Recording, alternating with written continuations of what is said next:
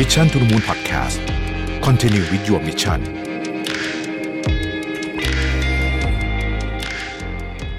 สวัสดีครับยินดีต้อนรับเข้าสู่ Mission To The Moon Podcast นะครับคุณอยู่กับประวิทย์ หาญอุตสาหะครับวันนี้จะมาชวนคุยเรื่องของวัยสามสิบกับจุดเช็คพอยต์ของชีวิตนะฮะซึ่งการก้าวเข้าสู่เลขสามเนี่ยเป็นหัวเลี้ยวหัวต่อสำคัญของคนส่วนใหญ่นะครับแล้วผมเองก็ผ่านมานานแล้วแหละแต่ว่าก็ยังจำความรู้สึกนี้ได้ดีนะครับพอเราผ่านวัยสามสิบเนี่ยมันจะเป็นช่วงที่เราจะต้องตกผลึกอะไรเยอะมากเลยทีเดียวนะครับแล้วก็จะว่าไปก่อนที่ถึงวัยสามสิบเนี่ยเราก็ผ่านทางแยกสำคัญหลายเรื่องมาละนะครับไม่ว่าจะเป็นวัยรุ่นจากโรงเรียนมัธยมก้าวเข้าสู่มหาวิทยาลัยด้วยความตื่นเต้นนะครับยี่สิบต้นๆเนี่ยเราก็จะออกมาเผชิญกับโลกของการทำงานนะครับแล้วก็เรื่องความรักเรื่องอะไรพวกนี้เนี่ยมันก็จะค่อนข้างจะวุ่นวายอลเวงทีเดียวแหละในในวัยประมาณนี้เนี่ยนะครับแล้วก็การคิดถึงตัวเองในเฟสถัดไปด้วยว่าเราอยากจะเป็นอะไรนะครับถึงแม้ว่าเราจะรู้สึกว่าวัยเด็กกับวัยรุ่นเนี่ยเป็นการเปลี่ยนแปลงครั้งสำคัญของชีวิตแล้วก็เราก็เปลี่ยนมาแล้วแล้วก็ผ่านมาได้พอสมควรคนที่ถึงวัยสามสิบแล้วเนี่ยก็ค่อนข้างจะเริ่มมีความนิ่งละนะฮะเริ่มมีความนิ่งอย่างน้อยในบางมิติต้องนิ่งละนะฮะบางคนก็นิ่งเรื่องงานบางคนก็จะนิ่งเรื่องของความรักอะไรแบบนี้นะฮะเรื่องของชีวิตครอบครัวอะไรแบบนี้นะฮะแต่ว่าจริงๆแล้วเนี่ยนะครับการก้าวเข้าสู่วัยสามสิบเนี่ยอาจจะกล่าวได้ว่าเป็นจุดเปลี่ยนครั้งสำคัญที่สุดอันหนึ่งเลยก็ได้นะถ้าไม่ใช่ที่หนึ่งก็อาจจะเป็นที่หนึ่งที่สองเนี่ยนะฮะเพราะว่าชีวิตหลังจากเนี้ยจะไม่เหมือนเดิมนะครับชีวิตหลังจากสามสิบเนี่ยจะไม่เหมือนเดิมมีอะไรบ้างที่เราอยากจะชวนคุยกันในวันนี้นะครับเรื่องที่หนึ่งคือเรื่องของร่างกายครับต้องยอมรับจริงๆว่าร่างกายและจิตใจและความสุขของเราเนี่ยมันผูกกันแบบแยกกันไม่ออกเลยทีเดียวนะครับเราจะมีความสุขตอนที่ร่างกายเราสมบูรณ์เนาะเราก็สามารถใช้งานร่างกายได้อย่างที่เราอยากให้มันเป็นนะฮะอย่างที่เราพอรู้กันมานะครับกระดูกของเราเนี่ยจะเจริญเติบโตเต็มที่สักประมาณช่วงยี่สิบนะครับหรือก่อนหน้านี้ด้วยซ้ำนะฮะแม้ว่าเราจะหยุดสูงไปแล้วเนี่ยมวลกระดูกของเราจะเติบโตถึงตอนที่เราอยู่ในวัยสามสิบซึ่งก็เท่ากับว่าระหว่างช่วงยี่สิบถึงสามสิบเนี่ยเป็นจุดที่เราแกร่งที่สุดในชีวิตพอหลังจากนั้นเนี่ยกระดูกของเราก็จะค่อยๆเริ่มโรยราไปนะครับนี่พูดถึงกระดูกอย่างเดียวนะฮะถ้าใครที่เป็นนักกีฬาก็จะค้นพบว่านักกีฬาส่วนใหญ่เนี่ยช่วงพีคของเขาจริงๆเนี่ยนะครับนอกจากกีฬาที่ไม่ได้ใช้แรงเยอะนะนักกีฬาที่ใช้แรงเยอะๆเนี่ยช่วงพีคจริงๆก็คือช่วง ยี่สิบถึงสามสิบ นี่แหละนะครับคนที่ดูแลตัวเองดีๆหน่อยเนี่ยก็จะอยู่ได้มาเพิ่มขึ้นอีกสักหน่อยนึงนะครับอย่างนักฟุตบอลเนี่ยคนที่ดูแลตัวเองดีมากๆเลยเนี่ยโอเคอาจจะเตะได้ถึงวัยสามสิบเจ็ด สามสิบแปดถ้าเล่นบางตำแหน่งเช่นผู้รักษาประตูสี่สิบก็เคยเห็นแต่มันก็ดรอปลงไปเยอะความเร็วนะฮะเอ่อสมรรถภาพของร่างกายการฟื้นฟูเวลาบาดเจ็บอ่าพวกนี้ดรอปลงไปเยอะนะครับนอกจากเรื่องของกระดูกแล้วเนี่ยหนังวัยเลขสามเนี่ยนะฮะยีนของเราจะเริ่มหยุดนิ่งการผลิตฮอร์โมนบางชนิดจะถูกลดลงระบบการทำงานเผาผลาญจะถูกลดลงนะครับสามสิบต้นๆอาจจะยังไม่ค่อยรู้สึกเท่าไหร่แต่พอสักสามสิบห้าเนี่ยจะเริ่มรู้สึกมันจะมีคนที่พูดว่ายังไม่ต้องทันกินแค่มองก็อ้วนแล้วเนี่ยนะครับเพราะว่าหลังจากสักสามสิบห้าเนี่ยร่างกายของเราจะเผาผลาญน้อยลงใครที่ไม่ได้มีแผนการในการเปลี่ยนวิธีการใช้ชีวิตตั้งแต่กินนอนออกกำลังกายเนี่ยนะครับในช่วงสักสามสิบห้าเนี่ยมีแนวโน้มสูงที่จะน้ำหนักขึ้นนะครับ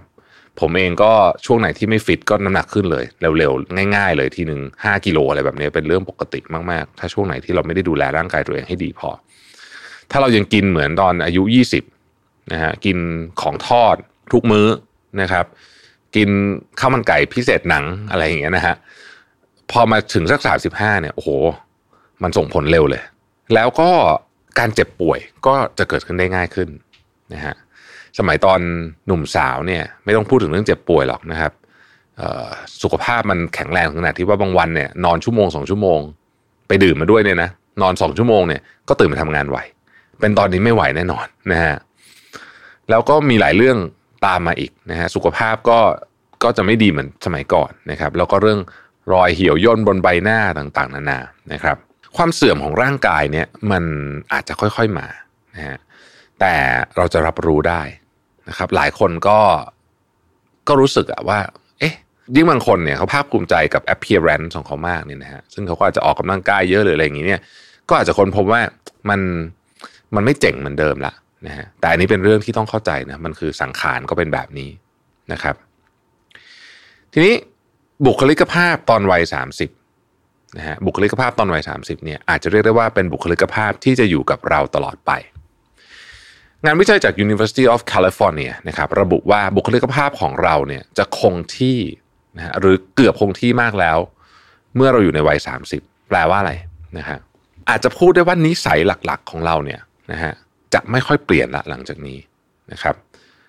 เพราะว่าเราหนึ่งก็คือเราผ่านชีวิตมาเยอะแล้วสองคือยีนเนี่ยมันเริ่มหยุดนิ่งนะครับ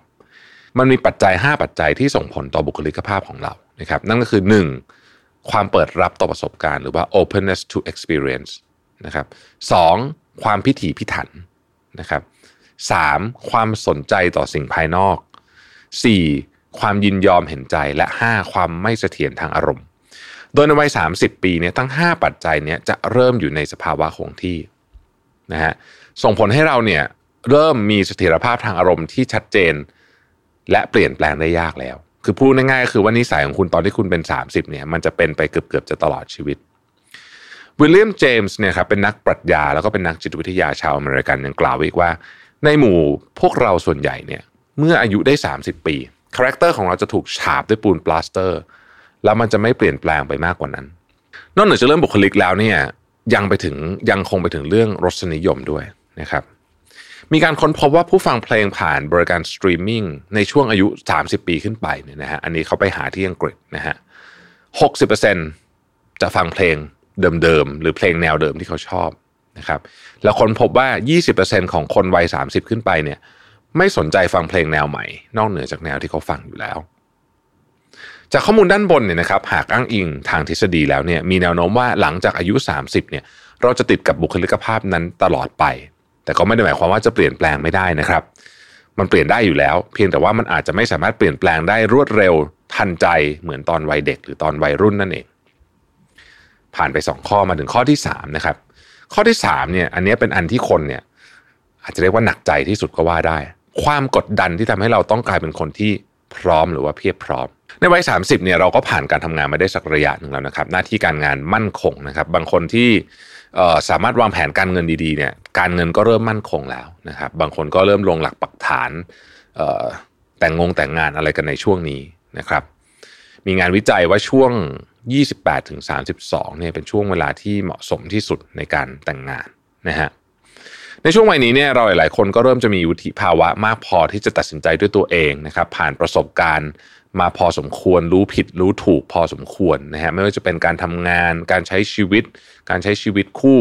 นะครับมีความรับผิดชอบมีทักษะที่จำเป็นต่อการดำรงชีวิตทั้งหมดนะฮะไม่ว่าจะเป็นทักษะในเรื่องของการบริหารเงินทักษะอะไรต่างๆนานาเหล่านี้นะครับนี่เป็นเหตุผลที่ทำให้อัตราหย่าร้างของคนวัยนี้เนี่ยนะครับน้อยที่สุดหากเทียบกับคู่แต่งงานที่แต่งงานในช่วงอายุอื่นนะครับแต่นี่เป็นงานวิจัยที่สหรัฐนะฮะซึ่งอาจจะเปรียบเทียบกับประเทศอื่นไม่ได้เมื่อหันกระมองในส่วนการทำงานเนี่ยเชื่อเลยว่ามีคนจำนวนไม่น้อยที่มีความเครียดและความกังวลในช่วงเวลานี้เพราะบรรทัดฐานของสังคมมักมองว่าหากคุณยังไม่มีหน้าที่การงานมั่นคงในวัยนี้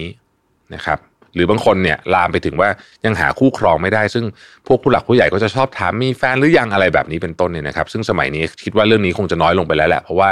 สมัยนี้เรื่องนี้มันเป็นประเด็นที่เขาไม่ค่อยพูดกันละนะครับแต่เรื่องหน้าที่การงานเนี่ยก็ยังมีคนพูดกันอยู่ค่อนข้างเยอะนะครับทำให้เราจะเครียดในวัยสามสิบนะฮะแล้วแน่นอนด้วยโซเชียลมีเดียเนี่ยก็ยิ่งทำให้เราเห็นว่าคนนู้นคนนี้นะครับได้เลื่อนตำแหน่งมีธุรกิจส่วนตัวซื้อรถซื้อบ้านอะไรต่างๆนานาเหล่านี้นะครับพูดง่ายๆคือว่าสังคมโดยรวมมักจะกดดันให้เราต้องมีอะไรเป็นชิ้นเป็นอันหรือประสบความสำเร็จในวัยสามสิบนะฮะคนก็เลยเครียดนะครับเป็นจุดเปลี่ยนอีกครั้งนึงที่ต้องมีชีวิตที่มั่นคงนะครับทั้งสามข้อนี้เนี่ยสรุปได้ว่าช่วงอายุสามสิบของเราเนี่ยเป็นการเปลี่ยนแปลงโครงสร้างหลายอย่างทั้งเชิงกายภาพจิตใจและสังคมนะฮะทำให้วัยนี้เป็นเช็คพอยต์สำคัญอีกอันหนึ่งของชีวิตนะครับและเรียกได้ว่าเมื่อคุณก้าวสู่อายุสามสิบเนี่ยคุณเป็นผู้ใหญ่แบบเต็มตัวละนะฮะถึงแม้ว่าเราหลายคนจะผ่านอายุสามสิบมาแล้วเนี่ยนะครับสิ่งที่สำคัญเลยเนี่ยคือเราต้องกลับมาดูดูแลสุขภาพกายสุขภาพใจอย่างจริงจัง นะครับแล้วก็อย่างที่บอกว่าแนวโน้มของบุคลิกภาพของเราเนี่ยจะคงอยู่ตลอดไปเพราะฉะนั้น mindset ในช่วงนี้จึงสำคัญมากนะครับถ้าเรามี mindset ที่บวกนะครับเรามี mindset ที่อยากเปลี่ยนแปลงนะฮะยินดีกับการเปลี่ยนแปลงเนี่ยสังคมจะกดดันเราขนาดไหนการเปลี่ยนแปลงจะเกิดขึ้นรวดเร็วขนาดไหนเนี่ยมันก็จะไม่เป็นอะไรสักเท่าไหร่นะครับอย่างไรก็ดีขอให้รู้ไว้ว่าเรื่องวัยเนี่ยมันเป็นเพียงแค่ตัวเลขคร่าวๆเท่านั้นเองนะครับเพราะแต่ละคนมีช่วงเวลาของตัวเองที่แตกต่างกันออกไปเหมือนดอกไม้นะครับดอกไม้ก็จะผลิบานในช่วงเวลาที่แตกต่างกันออกไปเช่นกันนะครับเพราะฉะนั้นถ้ามันไม่ถึงเวลาก็ยังไม่ต้องไปเร่งมันนะครับขอบคุณที่ติดตาม Mission to the Moon นะครับแล้วพบกันใหม่พรุ่งนี้สวัสดีครับ Mission to the Moon Podcast Continue with your mission